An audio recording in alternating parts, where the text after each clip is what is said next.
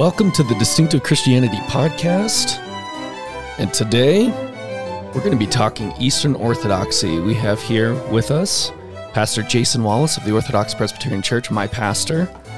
Thank you so much for being here. My pleasure. I figured we'd start today with reading from Paul, his second letter to Timothy, and yes, we do think Paul wrote this. Indeed, all who desire to live a godly life in Christ Jesus will be persecuted, while evil people and impostors will go on from bad to worse, deceiving and being deceived. But as for you, continue in what you have learned and have firmly believed, knowing from whom you learned it, and how from childhood you've been acquainted with the sacred writings, which are able to make you wise for salvation through faith in Christ Jesus. All Scripture is breathed out by God and profitable for teaching, for reproof, for correction, and for training in righteousness, that the man of God may be complete, equipped for every good work. I charge you in the presence of God and of Christ Jesus, who is to judge the living and the dead, and by his appearing in his kingdom, preach the word. Be ready in season and out of season.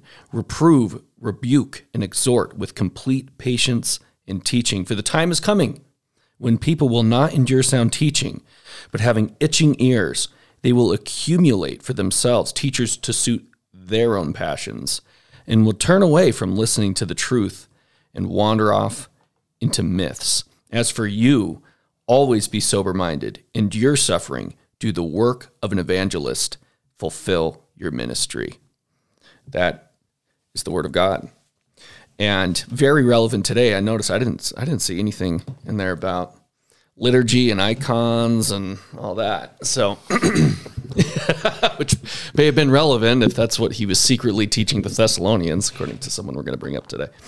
But Jason, you've made a lot of videos, and I know your earnest plea to LDS has 140,000 views, something like that. So you've had some videos that have had an impact on the YouTube community, on the online community. But this is a month out, and it has struck a nerve, has it not? Seems to. Yeah. I mean, we've had over 35,000 views so far, and well over 2,000 comments. Wow. That's awesome. Why Eastern Orthodoxy? To me, it's sort of a natural extension. I mean, we started with Mormonism, and to me, unbelief comes in a whole host of different packages. I mean, we've dealt with atheism. We've made a number of videos on atheism. But everyone knows there's a God. It's Romans 1. It's obvious. So people suppress the truth and unrighteousness. Mormonism is a restorationist religion that says that the religion of the apostles was lost in a great apostasy, and then it was restored in the priesthood authority was restored in the Susquehanna River in 1829. So we've dealt with Mormonism. I think we've made 8 different videos dealing with various facets. Sort of a big video dealing with the nature of God and the gospel, various historical claims such as the Lamanites, and dealing with Joseph Smith according to general authorities, particularly those of the First Presidency and the original 12 apostles. We've dealt with the historical, but more importantly, the biblical claims. From there, we've realized that lots of other people are using the same arguments against biblical Christianity, just in different ways. You have, Mormonism claiming to be the one true and living faith upon or church upon the face of the earth. Rome claims the same thing. We've done stuff with Roman Catholicism over the years, partially because we had James White come to town. He debated atheists, but he debated first Mormons. But then we started doing Roman Catholic debates, and a lot of it was over the same thing. Both are rejecting Scripture as the ultimate authority. Scripture becomes a subordinate authority to the church. So the question becomes, which church? Eastern Orthodoxy had popped up on the radar screen partially because a lot of Mormons were appealing to theosis, lots of other things. Plus, a lot of people are being drawn to Eastern Orthodoxy. They're about, out of the million Eastern Orthodox in the United States, half of them are converts now. Hmm. That was a number of years ago that that statistic came out.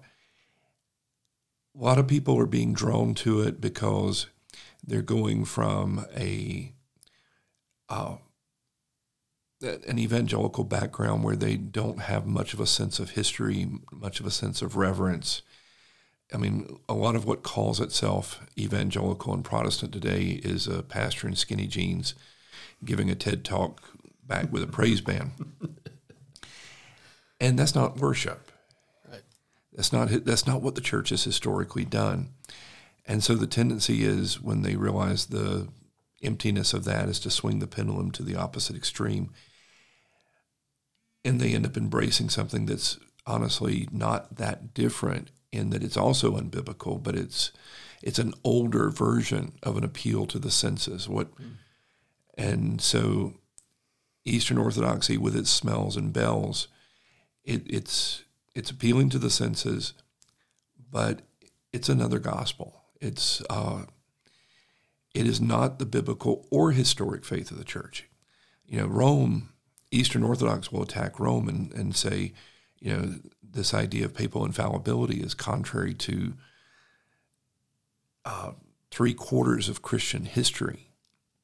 And Rome says, well, we don't care because we decide what's real history. Rome is not the historic faith. Eastern Orthodoxy is not their historic faith. Both of them have roots, not in the scriptures or the early church so much, as in some of the early counterfeits. You look back at the epistles in the New Testament, most of them are dealing with some kind of heresy within the church. You have the Galatian heresy. The Judaizers are saying that you have to be circumcised in order to be saved. First and Second John deal with Docetism, is what we call it. It's basically the idea that Jesus didn't come in the flesh. It's Gnosticism. You have people in the days of the apostles trying to twist the gospel to suit themselves, and the apostles standing against it. The death of the apostles didn't bring an end to those temptations. And so you see that over time, there were faithful people in the early church. We don't think any of them were infallible. They were not apostles, but there were faithful people. There were unfaithful people. And just like today, there's a spectrum. No one was teaching for the first 300 and 400 years of the church many of the things that Rome and Eastern Orthodoxy insist have to be believed. Rome says that the bodily assumption of Mary, which I'm getting old. I think, what was that? 1954. That was declared dogmatic. Yeah. Essentially, that is as certain as the deity of Christ. And if you don't believe it, if you publicly oppose that teaching, you will be put out of the church, in theory at least. Eastern Orthodoxy, people say, well, you know, don't you think that we can have pictures? That's not what Eastern Orthodoxy is claiming. Eastern Orthodoxy anathematizes anyone who refuses to venerate an icon. Yes, there's an issue of permissibility, but they often spin the question. They're not asking for permissibility. They're saying it is impermissible not to venerate them. And if you say that they are not the apostolic faith, you're anathematized. Anathema, right? Yeah, it's not some middle position. They're very clear. It's requirement, meaning it's not a Christian church without it, and without the veneration due what they represent in their worship. In fact, in a book on introducing Eastern Orthodoxy that I read really carefully, looking for these two issues that I think will be the theme for every issue we get to today, that of authority and that of authenticity. He says that Eastern Orthodox theology, this is Andrew Louth, he says it starts with prayer. The theology is rooted in experience. He says this: singing of sacred song, the sight of sacred architecture and art and garments, the smell of incense, the touching of sacred things, icons and relics, and the sense of other people standing there before God. This is where we start. Yeah, it's the burning in your bosom. Yeah, right. One of the things that calls me to research this and to do the video, you know, there's a lot of material out there. There's not a lot of documentary style stuff that really deals with the system. You know, there's been people who have debated icons or debated various other facets of Eastern Orthodoxy. But my belief is that the biblical approach to the modern church is reformational. Restoration says there's a great apostasy. Basically, you reject everything and you reinvent it from the ground up. Mormons obviously do that. There are a lot of evangelicals who have the same kind of idea that, you know, there's the apostles and there's me, or maybe there's not even the apostles. Maybe it's just Jesus and me. Yeah. And so there's this restorationist mindset. It's me, my Bible, and my personal relationship with Jesus that I get to define any way I choose. That's very arrogant. What we should be doing is looking to those who have run the race with faithfulness to the end and listen to what they say, not as if it's equal to Scripture. You know, sola scriptura doesn't mean you ignore tradition. It means that tradition is to be judged by Scripture. But the Protestant reformers were by definition reformational. They said, yes, God established a church, and yes, it has, like Israel of old, it has fallen into error. But the answer to that is not to burn it down and start over. The answer is to keep going back to the Word, back to your knees, back into fellowship with God's people. And instead of looking to excuse schism, you try to reform. There are some things that are non-negotiable and require division. There was division in the early church. There was division over doctrine. John says that those who are saying that Jesus didn't come in the flesh, they're antichrist. And you're not to show them Christian hospitality. You're not to be partakers with them in their sin. There's biblical separation. There's also separation over morals. 1 Corinthians 5, you have this man who was married his father's wife, and Paul says, put the evildoer out from among you. And people say, well, that's unloving, that's unchristlike, you're divisive, you're schismatic. No, there is biblical division, but there's also unbiblical division. And so we should be seeking Christian unity on the basis of truth. A lot of pleas for unity in this state, especially, have been on a lowest common denominator experience. And no, God has spoken, and God's word trumps everybody's experience. Yeah. The idea that, well, I guess maybe this is how I should put it. This is a theme that I've noticed when reading this book on Eastern Orthodoxy as carefully as I can, along with others, is there is always this turn inward couched in the collective worship space that, once again, surrounded and, quote, defined by icons. So when he lists these sources of authority, right, there are scriptures, but then if you keep reading, right, they're not primarily, this is him, sources of reliable, still less infallible information about religious matters. Rather, Christ stands at their center. See, the piety hides the undermining of the real authority of the apostles. Reflection on the scriptures by theologians. Why? Because the Bible is a living text. Like a living constitution. That's exactly what it reminded me of. These Oliver Wendell Holmes. But remember, though, if you and if you're in the YouTube environment, they've probably already encountered it. It may even be in the algorithm next to your video. Mm-hmm. Josiah Trenham, right? Yeah. And what's he going to say? Look at the Protestant liberals, and uses that to say, hey, we haven't changed. So they use even the real threat of liberalism to get people into a church that subverts the authority of Scripture and hides liberalism in other forms.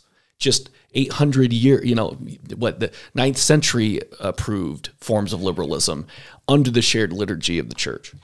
Honestly, that's the trajectory you see for a lot of these guys. They start out as Southern Baptist. They're liberal Southern Baptists. They go to the Episcopal Church. Then the Episcopal Church is too obviously liberal and somewhat tyrannically liberal. Yeah. Then they go to the Anglican Church. And there's lots of different flavors of Anglican out there. There's Anglo-Catholic. There are some that are actually solid old school Anglican. J. A. Packer comes to mind. Yeah, Packer got kind of weird in his later years, but yeah, Packer in the '60s, wonderful stuff. So good. But these guys, they end up going. Josiah Trenham went from Presbyterian Church of America, to Anglican to Eastern Orthodox. Eastern Orthodoxy basically, so long as you don't deny the Trinity and so long as you don't deny the veneration of icons, you can pick and choose what kind of Eastern Orthodox you want to be, and you want a bishop that celebrates homosexuality. You can find that. You want to. One that says that, we are the great bastion against sexual immorality. You can find a bishop who says that. But no, it is at its heart a man-centered authority. We judge Scripture. We don't. We change it to suit ourselves. We don't seek to be changed by it. Mm-hmm. The Protestant reformers, they listened to the early church and they held things up to the light of God's word. They didn't act as if they had dug it out of a hillside somewhere and that they were the first person and the first people reading it.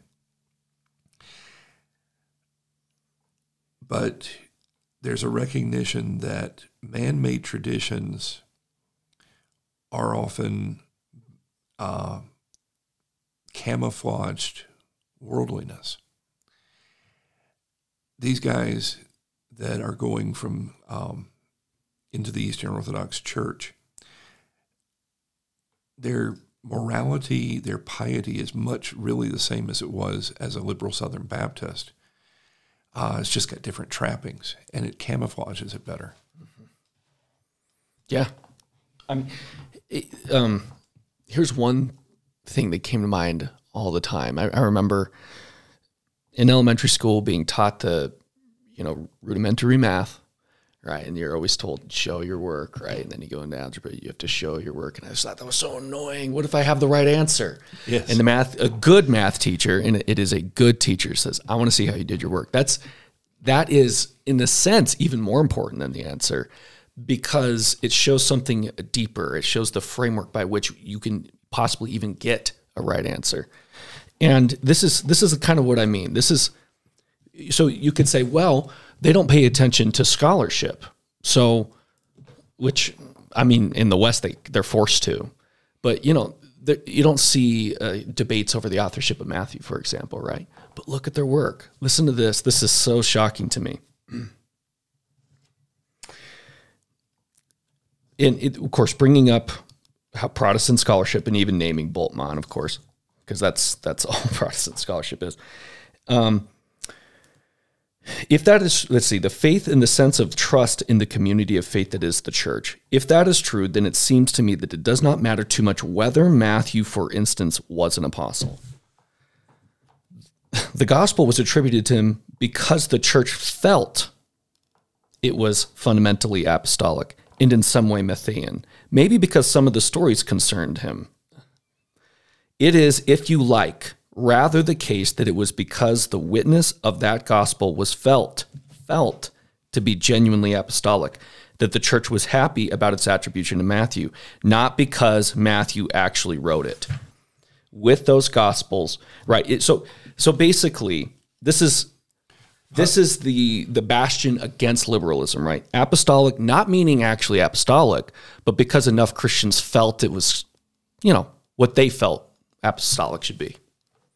So, okay, they have the right answer, right? But once again, the issue of authority, the issue of authenticity, you can see that kind of mindset being so prone to the very myths Paul warned Timothy about. Yeah,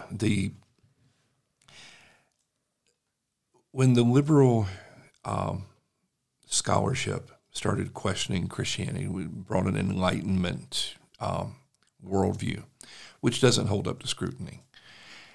We are logical, or we are rational, but we're not hyper rationalist. These guys, like Bultmann, the fallacies of his materials have been shown by numerous people. One of my favorites is Etta Linnemann, did a couple of books. She was one of his students. But when the liberals attacked back in the 20s and 30s in mainline Protestantism, some stood up and tried to actually engage their arguments and show the fallacies and show the reality of the historic faith, but a lot of people retreated into pietism. And pietism is, I know the Bible is true because it's true for me. Yeah, I feel it. Yeah, and there is an inward witness. Sure. We don't divorce the Spirit. It's the Spirit alone that bears witness by and with the Scriptures in the heart of man that is fully able to persuade that they are the very Word of God. It's out of the larger catechism. Yes, there is a spiritual dimension, but what pietism does, is it divorces that from everything else. Pietism allows you to do whatever you want. And maybe that's more orthodox, but it doesn't have to be. And there's nothing, when you've divorced yourself from the objective reality of the apostles' witness and their authority, and that the Scriptures don't have private interpretation. When you divorce yourself from that, it's very easy to drift into other things. One of the things for a lot of people going into Eastern Orthodoxy, as a liberal Southern Baptist who wants to remake the faith to suit themselves, they're having to stand against the historic understanding of what it means to be a Baptist.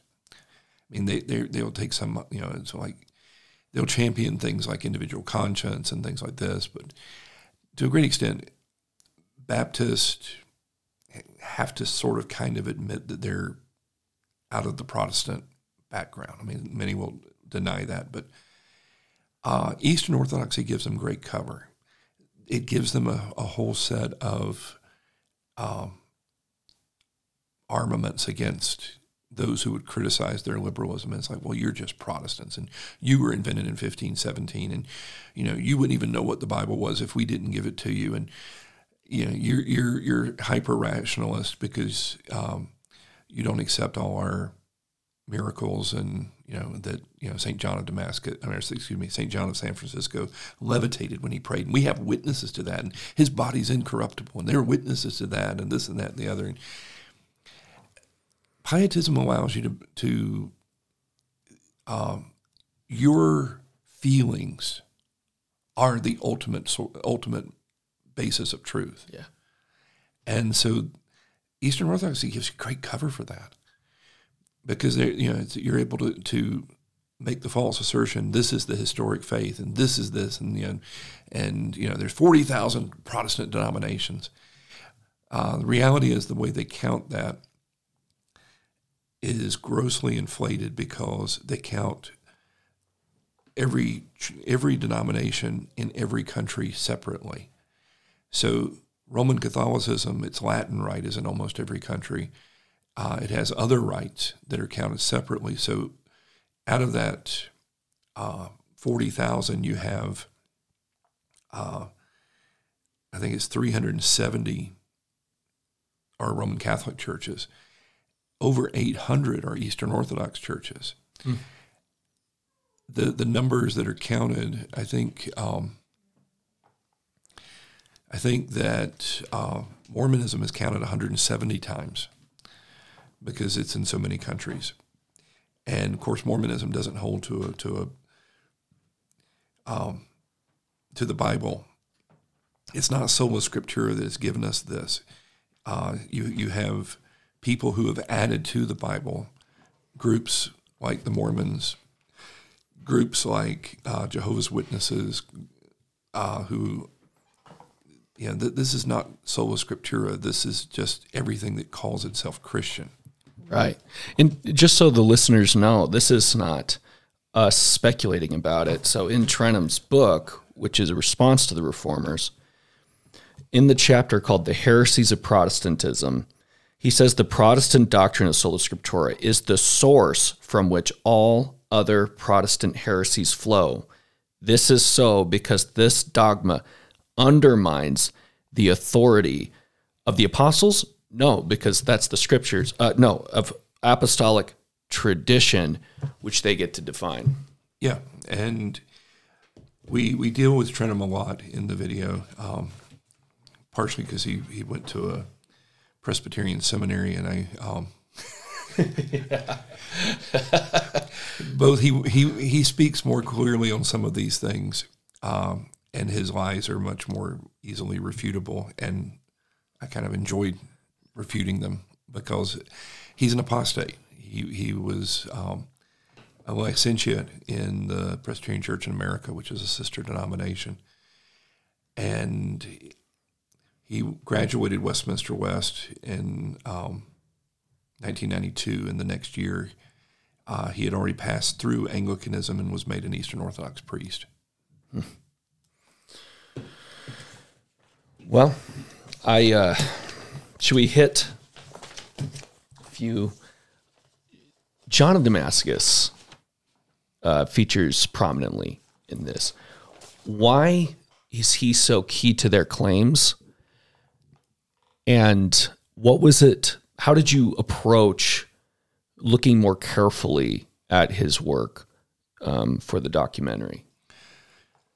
Well, tying it into Trenham a little bit here, Trenham argues that we have church councils, and that if we don't listen to the councils, that we're making ourselves popes. And what we point out is councils contradict one another. The issue of icons was dealt with at the Seventh Ecumenical Council at Second Nicaea in the 8th century. And people who don't know their history is like, do you disagree with the seven ecumenical councils? And people are like, well, I guess not. They're historic and this and that and the other. And the idea is, if we don't accept the Seventh Ecumenical Council, there's no reason that we're going to accept any of them. Our congregation repeats the Nicene Creed every Sunday. Yes, we recognize Council of Nicaea is a wonderful, faithful affirmation of what the scriptures clearly teach. Second Nicaea, that takes place hundreds of years later, is making things up. There had been a previous council, Council of Hieria, that had condemned the veneration of icons. It called itself the Seventh Ecumenical Council. Decades later, you have a new emperor who calls a new council, And they're like, and basically they say, no, that really wasn't an ecumenical council. We are. We're smaller, but we're the true one. And the first council, Hieria, argued from the scriptures, mm-hmm. and they came to conclusions very similar to what we would come to. We would agree with them that icons are not biblical and not the apostolic faith. The Second Nicaea appeals to John of Damascus. And John of Damascus had written three treatises in which he gives about 130 plus citations from the church fathers along with some biblical argumentation to argue that icons are not only permissible, they are essential to the Christian faith. Yep. And so Second Nicaea anathematized anyone who said that they were not the historic and apostolic faith, and anathematized anyone who would not venerate them. That was rejected by the Council of Frankfurt, the Council of Paris, and then the subsequent Council of Constantinople in the Eastern Church. But then Theodora came to the throne, and she declared, no, Second Nicaea is the authoritative thing. And so if you have a very superficial knowledge of church history, you hear, here are these great councils that got together and they decided these things, and, we're just standing with the historic church. Well, the historic church, you had councils that contradicted one another. It doesn't mean that we disregard them. It means that we have to have something that doesn't contradict. The apostles don't contradict one another. People can pit Ephesians 2 against James 2 all they want.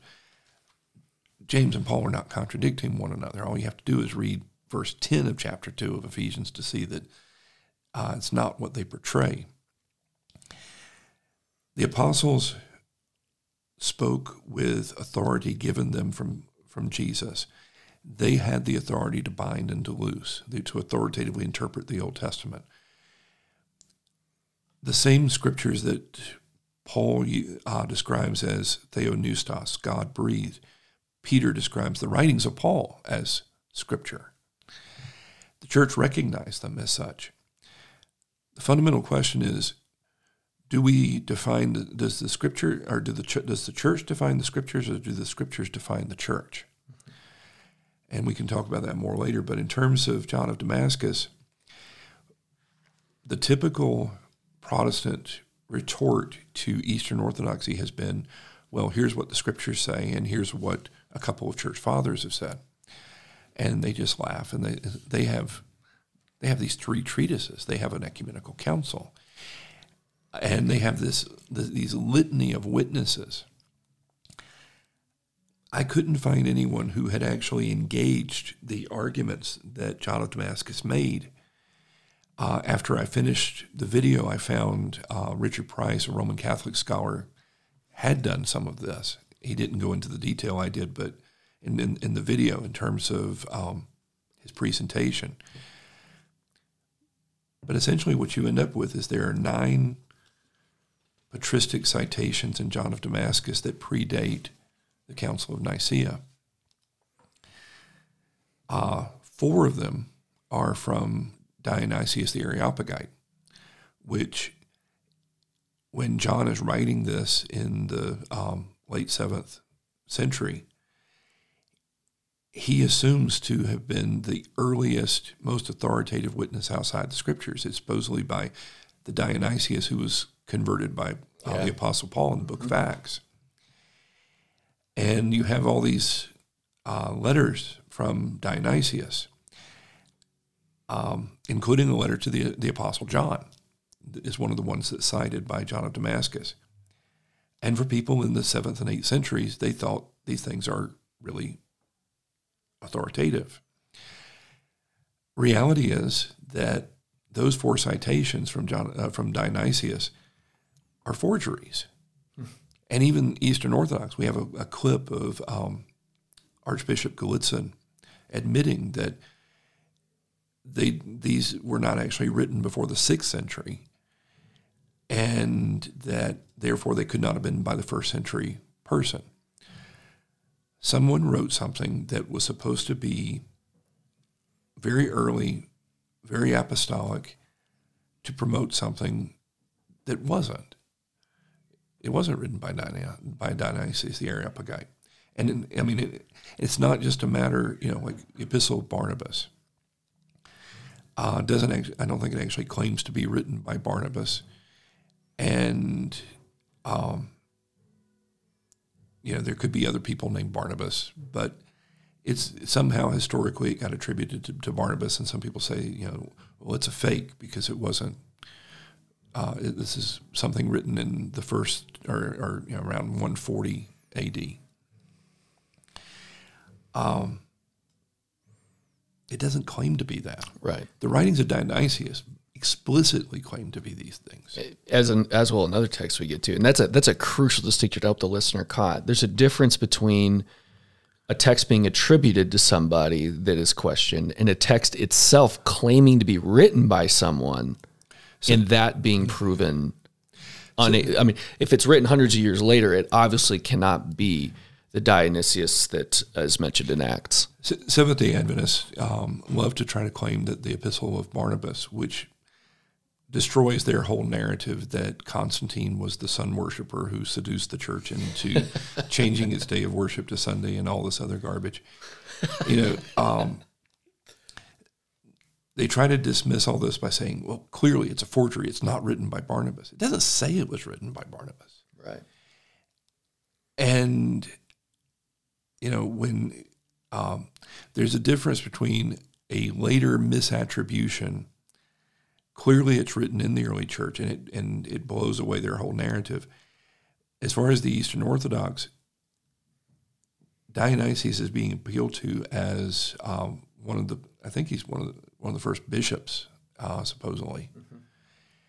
Mm-hmm. And, there's a really clear narrative of who he is and what he's supposedly done. And it's basically like the Donation of Constantine. It's a medieval forgery. Right. And somebody gives you a copy of something and says, well, here, this is from Constantine. How do you know otherwise? Well, I've never heard of this. Well, in the Middle Ages, there were things that people hadn't heard of before. And a lot of people, if it fit with their narrative, then they would embrace it. Yeah. Yeah, and that's one thing that I thought was very powerful in the video is you showing the double standard that so many of the Eastern Orthodox will point out the forgeries that were the basis for, the papacy and some things in the West. By the way, forgetting to point out that one of them is this Pseudo-Dionysius, yes, which was even prioritized in tradition in Aquinas very highly because he believed the claim. But they don't take that same lens toward their own. Yeah, I got off on a tangent there. Let me make clear, there's 9 citations that are prior to Nicaea in the 4th century that are supposed to prove that icons are the historic faith of the church. 4 of them are from Dionysius. They're clear forgeries.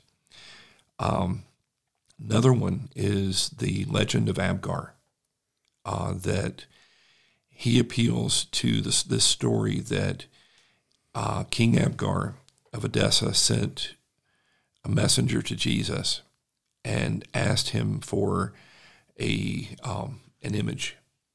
And Jesus supposedly took his face and put it into a cloth, and miraculously an image appeared, and it was taken back to Edessa and became a focus of devotion there. And, it's like, here's something that's supposed to clearly prove the historicity of icons. Jesus made the first icon. Problem with that is the first, we document this in the video, the first documented correspondence between Abgar and Jesus is in Eusebius's Ecclesiastical History, 4th century. And instead of requesting an image, he sends a messenger to Jesus asking that Jesus come and heal him. And Jesus says he'll send a disciple after his resurrection to heal him. And we have testimonies to this supposed letter, which appears to be, you know, just one more folklore. But then about the beginning of the 5th century, the story changes to where the messenger who was sent was the king's painter, and he painted an image of Jesus. And you really don't see the this idea that Jesus miraculously created an image until I think it's the 6th or 7th century. But John of Damascus, who's writing in the late 7th century, I think he overlaps into the early 8th century. His dates escape me. Enjoy your youth. It gets hard to remember details as you get older, but you know he's dealing with the last version, which is not that old, but he's saying it's 1st century, just like the writings of Dionysius were supposed to be 1st century. Well, it's not. So there's 5 of the 9 right there. Another one was the story of Eustace, who was originally named Placida. And if you've ever seen the Jagermeister logo, yes, it's based on this legend that Placida was out hunting a stag, and he tracks it down, and this blazing cross that turns into an icon of Jesus appears in its antlers, and the deer explains that he is Jesus come to speak to him. Once again, this is supposed to be late 1st century, early 2nd century, but it's 5th century. John of Damascus is writing over 500 years after the death of the apostles. He's writing 600 years. But because he gives so many citations, most of them are much, much later, and they are genuine because images do become very much part of the life of the church. But what we demonstrate is they were fairly universally rejected. It doesn't mean that there weren't some people making images.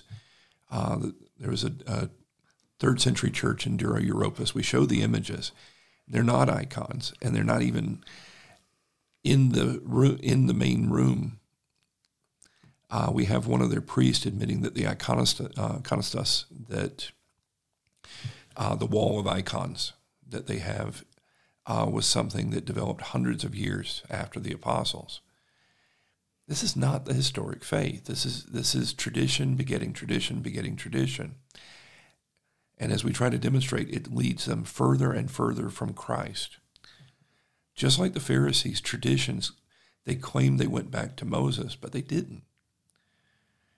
It doesn't mean that Moses didn't teach things orally. It's that the things that the church was responsible for were written down. One of the things we keep coming back to in the video is trying to promote Jesus' view of the Scriptures. Jesus appealed to the Scriptures against their traditions. Sadducees only accepted the first 5 books of the Bible. Jesus showed that the resurrection that was clearly taught by the prophets they rejected was even taught in the book of Exodus. And so the Scriptures are the standard. They're put down in black and white. So we have something explicit to define who we are supposed to be. Right. Where is that authority, and is there authenticity with it? I think, it just to reiterate, just so people hear this, the claim of the so-called Seventh Ecumenical Council, Nicaea II in 787, is that this is the universal faith. Mm-hmm. It is definitive of the faith. It's not an option. It's not just saying pictures are okay. They are necessary as part of the worship of the church, and have always been a part of the worship of the church, and that it is everywhere a part of the worship of the church. Yeah, the language of, my brain is shot, of Loren, who's the saint they quote. Vincent of Lorraine. They say that this has been believed always, everywhere, by all. Yes. And what we demonstrate in the video is, no, it's not. Right. Right.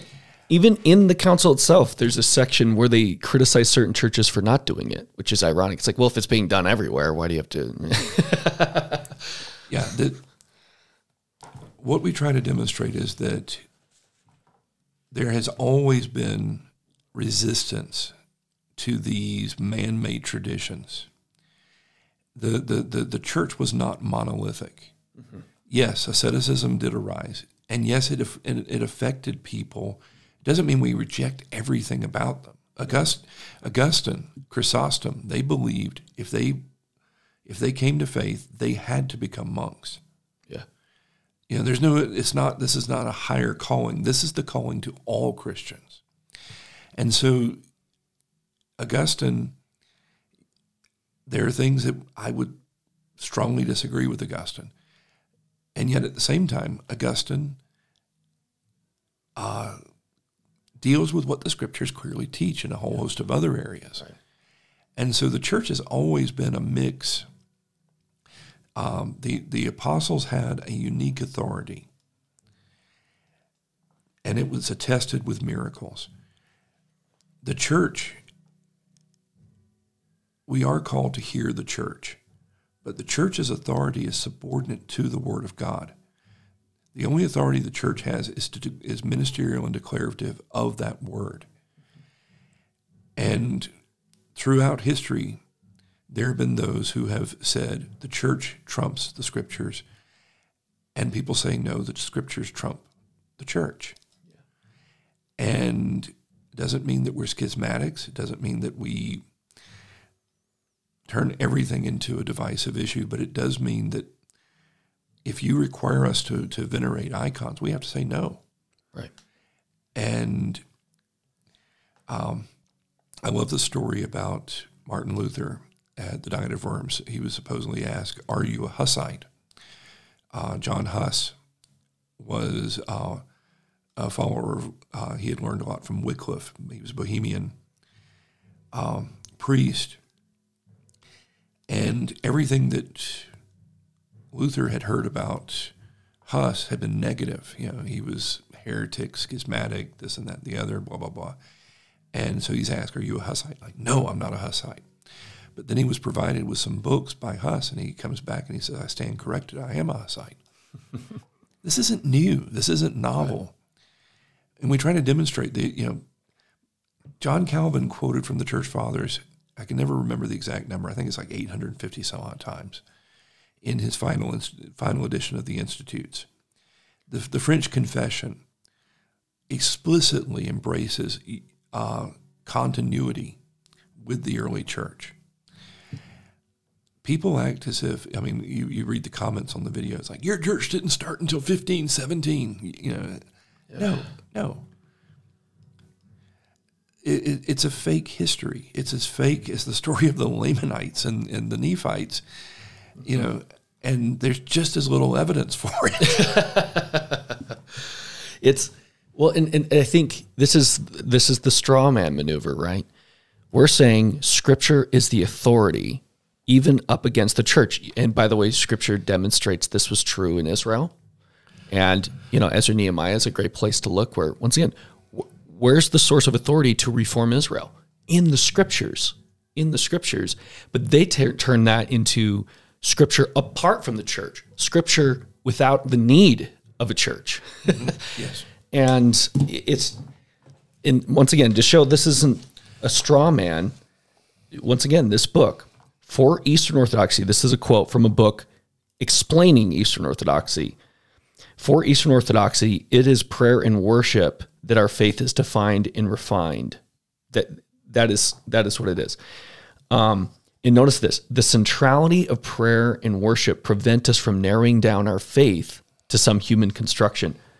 And my note is prayer, liturgy, not a human construction. Anyway, and they found that was enough. That's an exact quote. That was enough, prayer and liturgy.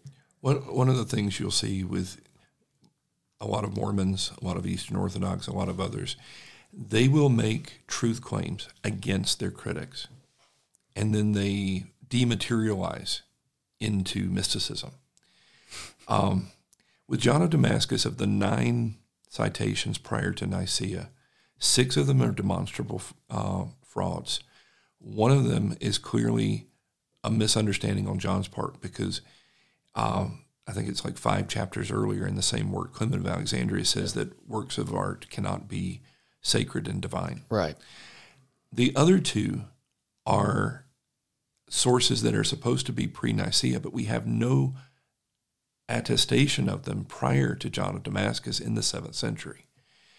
John of Damascus attributed a lot of things, like some of the things he attributed things to Athanasius in the 4th century that we know were much later, like 6th century writings that were just misattributed. You know, they weren't fake, or they weren't frauds, but somebody at one point thought that they were by Athanasius. That's how they labeled the manuscript. And then it becomes clear that if you actually read it through, it was a misunderstanding.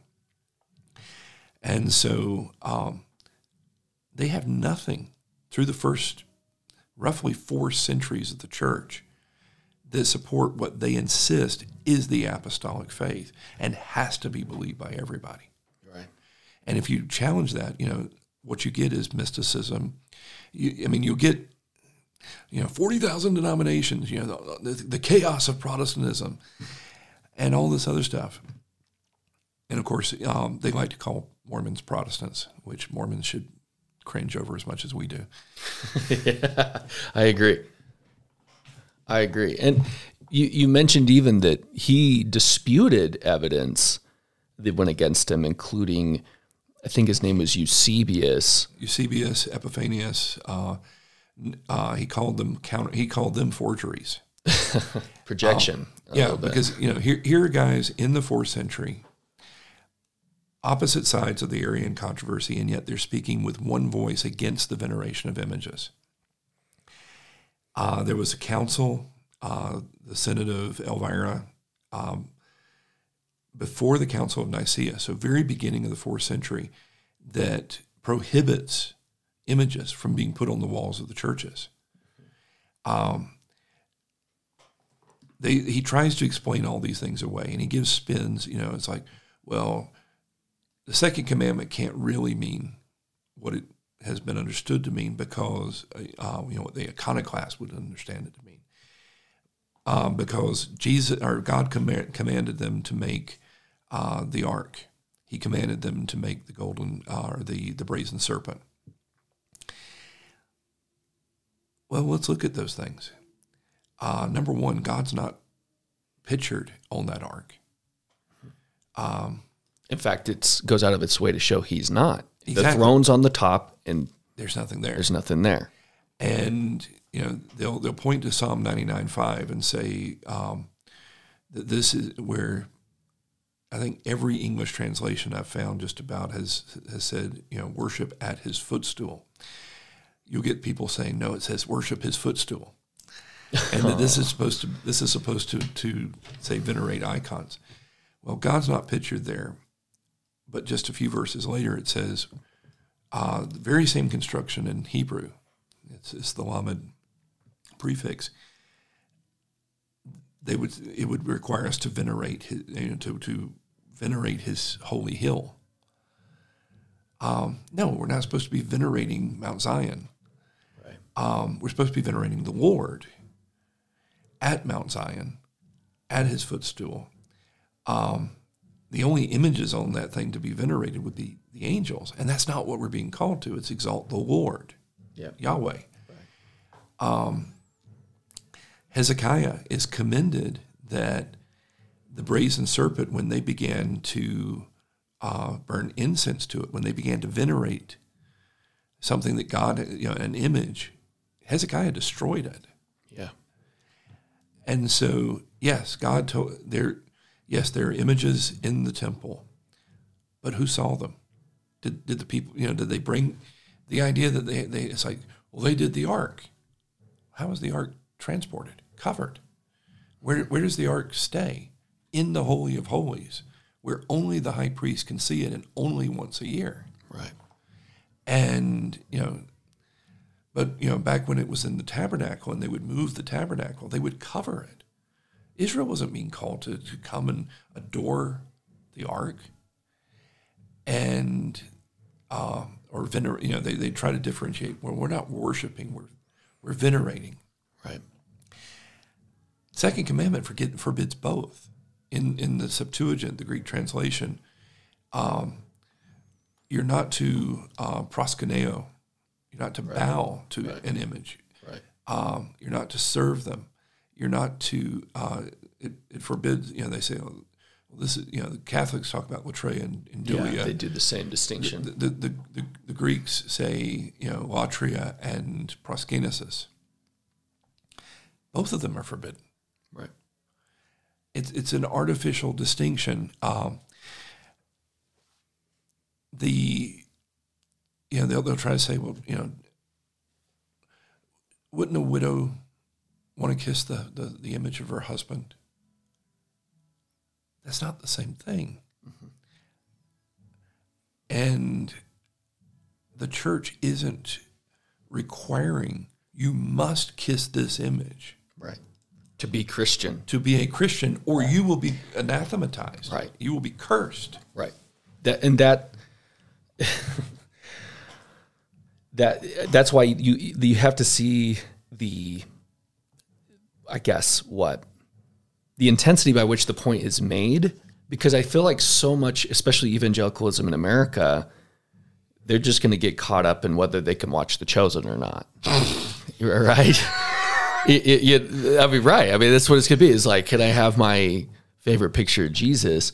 They're not going to see. No, Eastern Orthodoxy, it's not that, oh, it's permitted, though that's part of it. It's that it's required, but even then, it's regulated in the church itself. Yes. And that this is apostolic tradition, and including you show in the video. Ironically, one thing that John doesn't even claim, but is now claimed even by Josiah Trenham, a Westminster grad, is that Luke made an icon of Mary. Therefore, we do know what they actually look like. Oh, yeah. I mean, this is, you see Trenham making this argument. I forget we have several clips of people making this claim. It is a very contemporary claim, and yet you go back and you can't find anybody arguing this for the first 500 years of the church. Right. And all the evidence is contrary to it. But it's a tradition that somebody claimed it at one point for whatever reason, and it's just been passed on, and it's a big lie. It gets told enough times, people believe it. Right. So that's where it is. It's, once again, the issue of authority and authenticity. I want this to sink in for the listeners. Yes. Authority and authenticity. And for them to claim on one hand that we are radically new, and on the other hand, admit that these arguments go way back is an irony as well. Yes. What can settle it? Okay, Josiah's reforms. There's an ironic insight from Margaret Barker that this is the Protestant Reformation of ancient Israel. But based on what? That's the issue. Heresies are old too. Just because it's old doesn't make it true either, right? Yeah. And that's one of the things, and maybe this will segue into the proto-evangelium. The you have icons contrary to everything in the early church, contrary to Scripture. It is these are medieval fabrications. But there are older ones. Something being old doesn't make it true. Right. You had heretics in the early church, and the proto-evangelium is you know, as far as the authority, they'll cast up, you know, Paul and Thessalonians, you know, telling the Thessalonians, you know, whatever he gave them orally. Orally, yep. Eastern Orthodoxy can't provide a single word of Paul's teaching outside of what's in the Scripture. Right. They simply assert that whatever they do that's contrary to the explicit teaching of Scripture must be by oral tradition. And it's like, that's a wax nose. It's whatever you want it to be. It's what you want it to be. And that's why you can have some Eastern Orthodox that will say that we have hearts of darkness, we're going to hell for confessing the filioque. which we don't have time to get into, but it's that the Spirit proceeds from the Father and the Son. But then on the other hand, you have a David Bentley Hart, who's a universalist. And this is in the same church. Yes. But watch out for the PCUSA. Watch out for the PCUSA. See the boogeyman? And this is where I think, regardless of whether evangelicals take our same view on some of these issues, you need to hear the framework in which it's being debated and ask yourself, what is the authority and what is actually authentic tradition? And once again, sorry. One of the guys that really liked the video from Russia sent me a clip of a Russian Orthodox priest blessing about a week ago a new monument to Stalin. Wow. And you bring that up, and they're like, well, that's not fair. That's this. And it's like, well, then how is it you're bringing up what the mainline Presbyterian Church is doing in terms of LGBT garbage? Right. In fact, do you want to mention that? Some of the criticism you've received is for that video clip of Patriarch Kirill. Yeah. Who's over... what, half of Orthodoxy? Over half, yeah. I mean, when you add up the numbers of Russia and Ukraine, which part of the Ukrainian church is trying to split from him, and Bartholomew's throwing gas on that fire. But together, they're over half of world Orthodoxy. And, it was supposedly dishonest of me to quote him in context. Right. He says that there's a war going on, and that if in fulfillment of duty someone loses their life, this is a sacrifice. They are laying down their life for others, and that sacrifice will wash away their sins. Yep. It's the Crusades 2.0. It's the idea that if you die for Mother Russia, and since he's over Ukraine, if you die for Mother Ukraine, that death will make you acceptable in the sight of God. And, it's the Galatian heresy all over again. Yeah, just what? Collectivized, horizontalized, nationalized. And we did have this in liberalism in the West too, right? Yes. I mean, the liberal Protestant push for World War One, and that didn't start there either. I'm resisting a tangent on the battle hymn of the Republic, the war to end all wars, right? And that it was pushed in what they made the gospel was democracy. Yes, and then we got to democratize the world in the name of Jesus or whatever. There's a couple loose ends I want to hit, but just on that criticism particularly, I just want to point out that Louth in his book on Eastern Orthodoxy does talk about the living voice in the church, in the section on a theology, in a hierarchy of theology. But scriptures, reflection on scriptures, synods, councils, of course, which ones, and then the living voice of the church in the bishops. Quote, we hear this living voice in the bishops. They have a special grace, rightly to discern the word of truth, and their voice is not merely human, but safeguarded, inspired by God's help or grace. That's not me. That's an Eastern Orthodox scholar explaining Eastern Orthodoxy. Yeah, the charisma of office. Right. Unless they don't agree. Yes, exactly. Yeah. So Patriarch Kirill, I had Eastern Orthodox, how dare I quote him? He's a political hack. I had other people saying there's nothing wrong with what he said. I had other people saying, it was just dishonest to quote him because not everyone agreed with him. No one can show that we took him out of context. I mean, it's mistranslated or no. I mean, it's the same translation you'll find on the AP. I had it checked by two different native speakers, Reuters. I think it was even maybe the Russian news agency translated. I don't know, but it's an accurate translation, and it's like a minute-long clip, and the context is clear. But, it's like it's unfair to quote Bruce R. McConkie. Oh, right. That's what it reminds me of is... It would have been unfair to quote him when he was alive.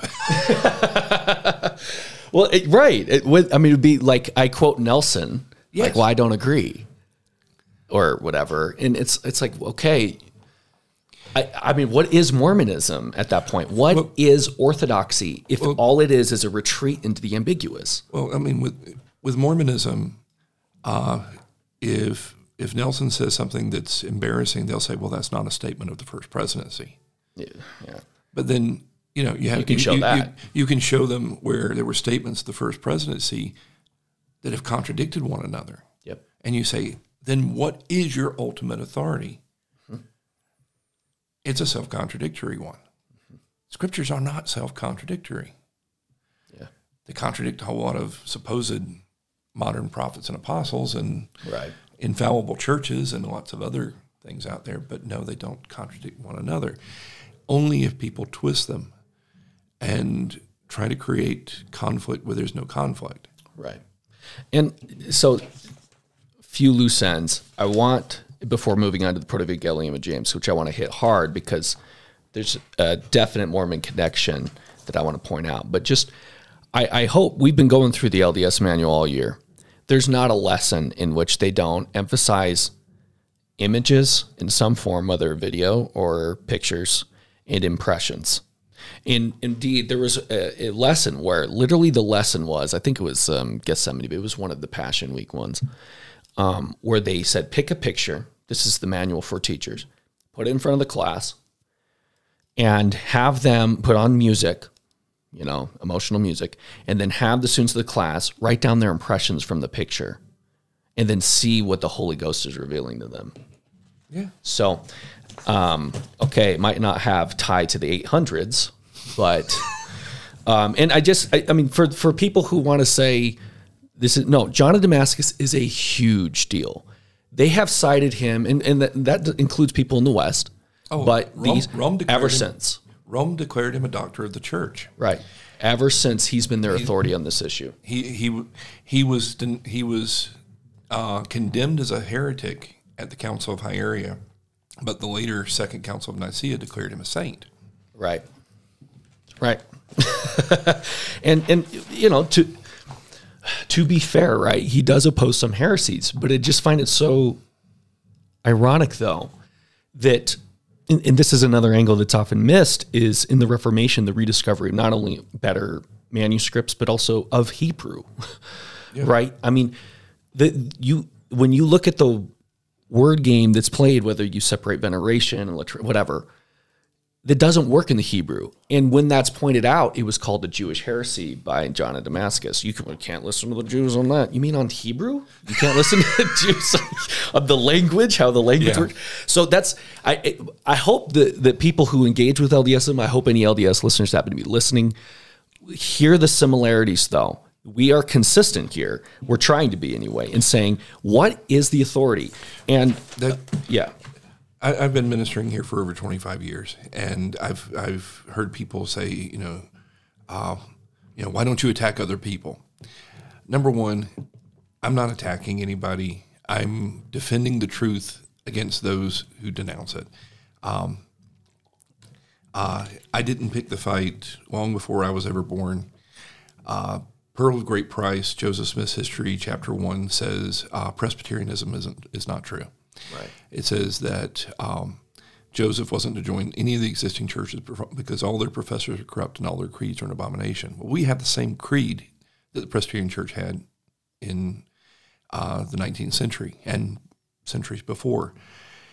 And you call my faith an anathema or an abomination in the sight of God. Right. Do I get to respond?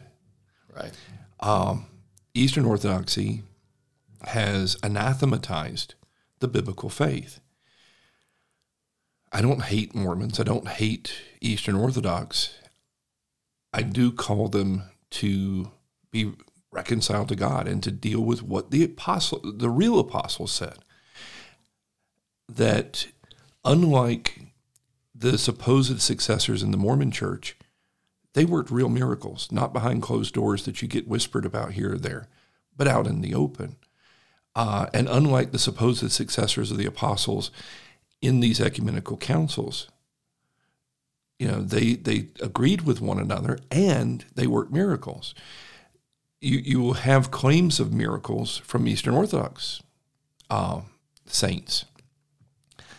They hold up about as well as the Mormon ones do. They're qualitatively different. And, you know, Pentecostals, they have their miracles. Michael Brown claims he's raised the dead. Oh.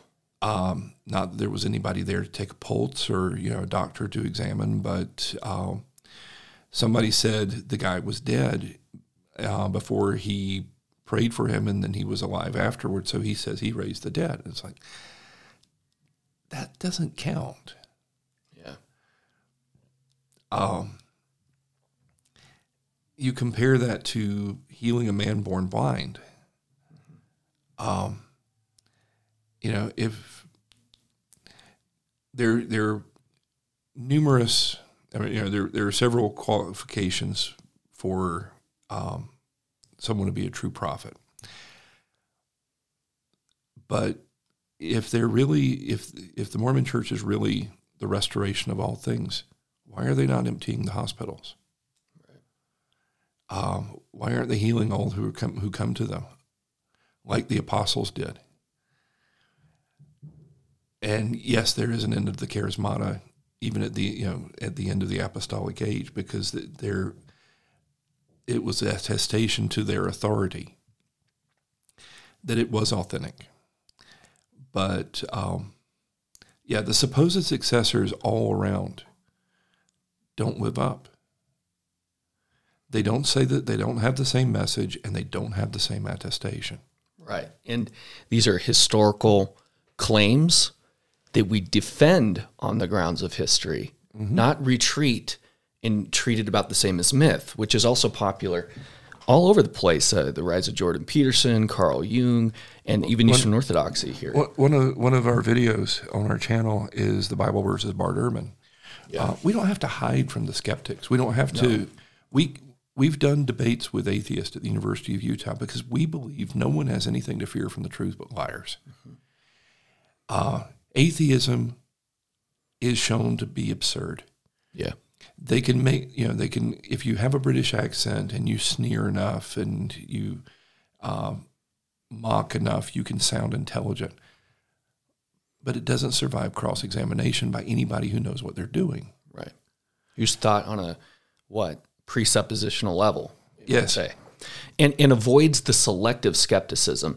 That's also something I've noticed here as a theme, right? Yes. Where LDS, they'll be, you know, nearly gullible on some of the claims they make, not recognizing the obvious discrepancies, you know, like even Brigham Young appearing as Smith. When's the first time you ever have an account of that, you know?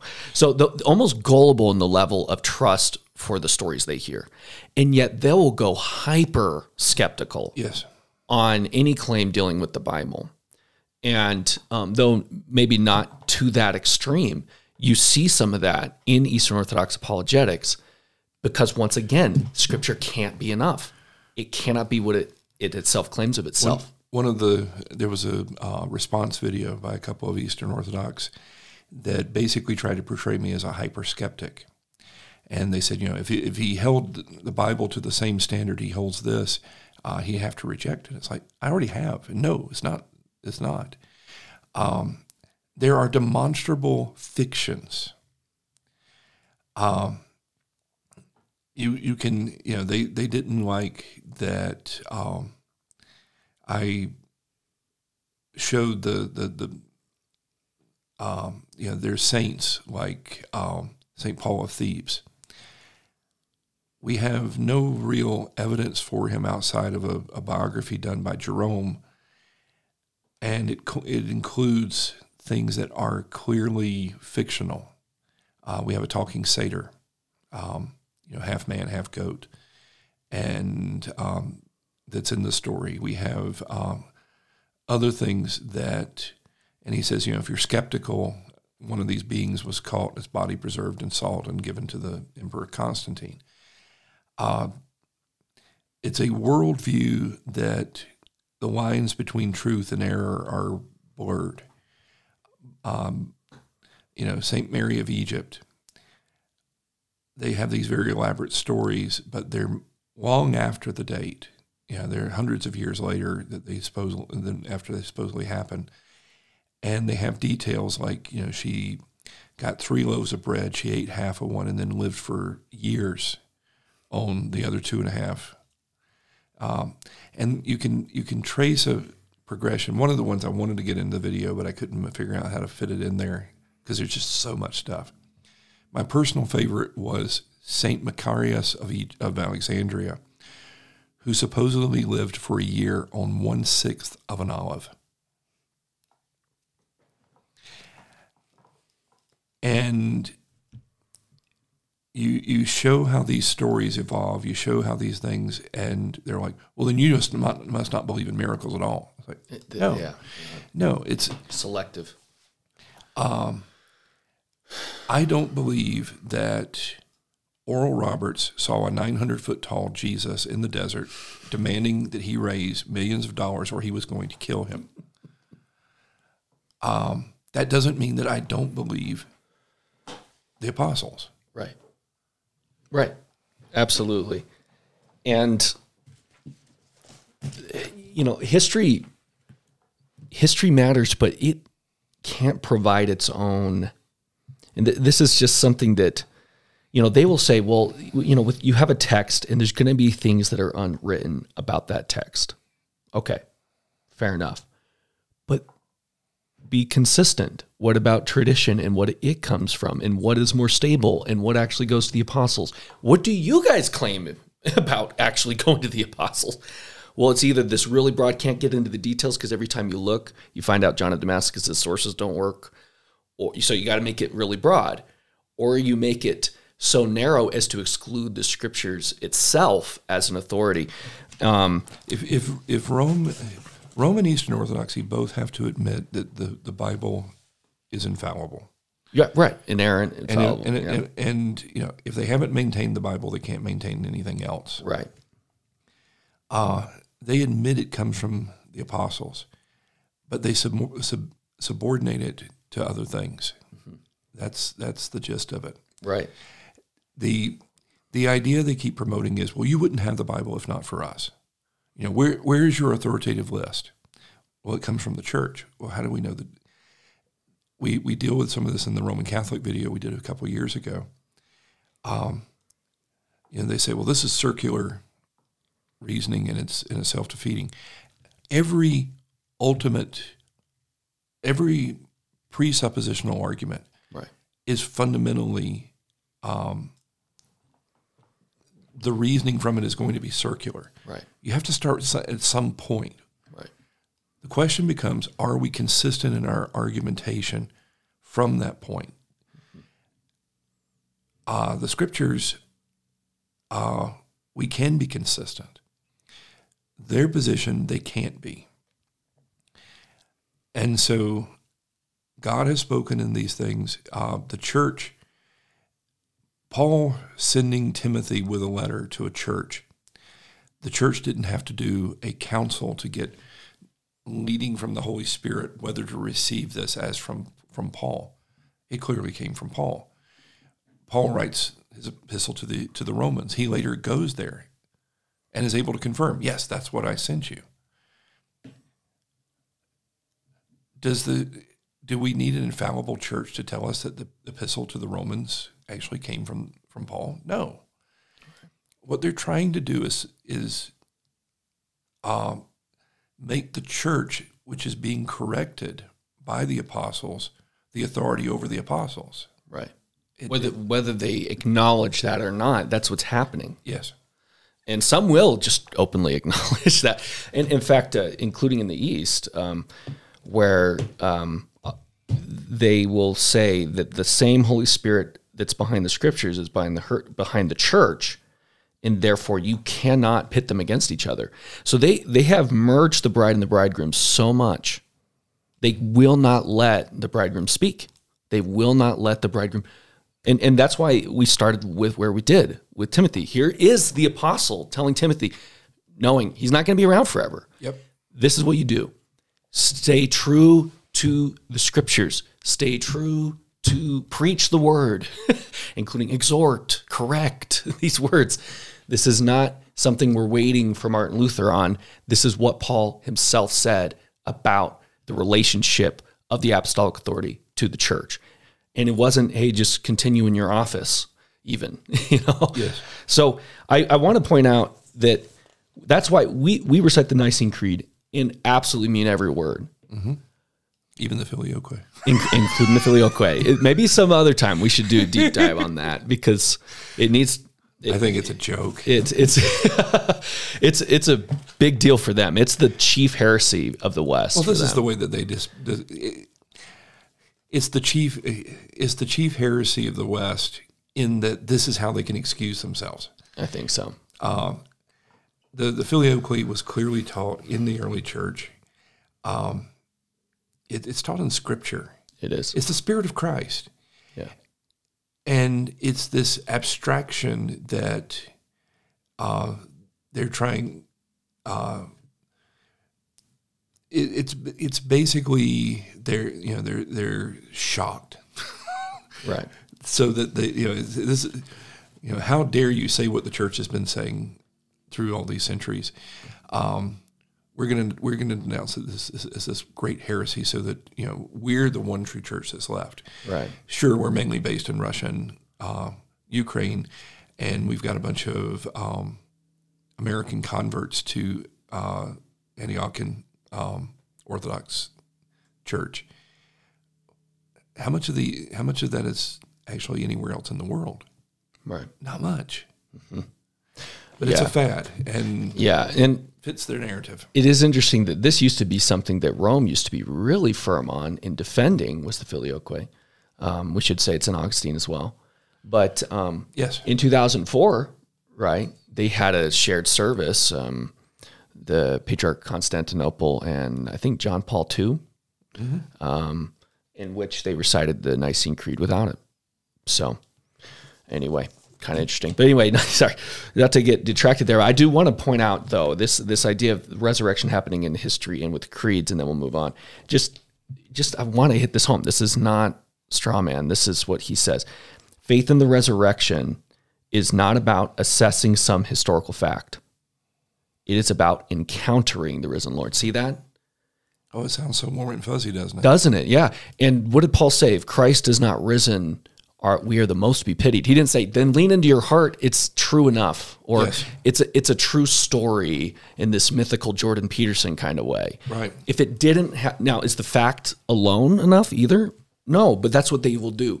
They'll say, you're just hype, all you care about is reason or philosophy or something. But then they use that. It's a straw manning. And then, do that retreat into the mysticism that they can uniquely provide in their liturgy. Right.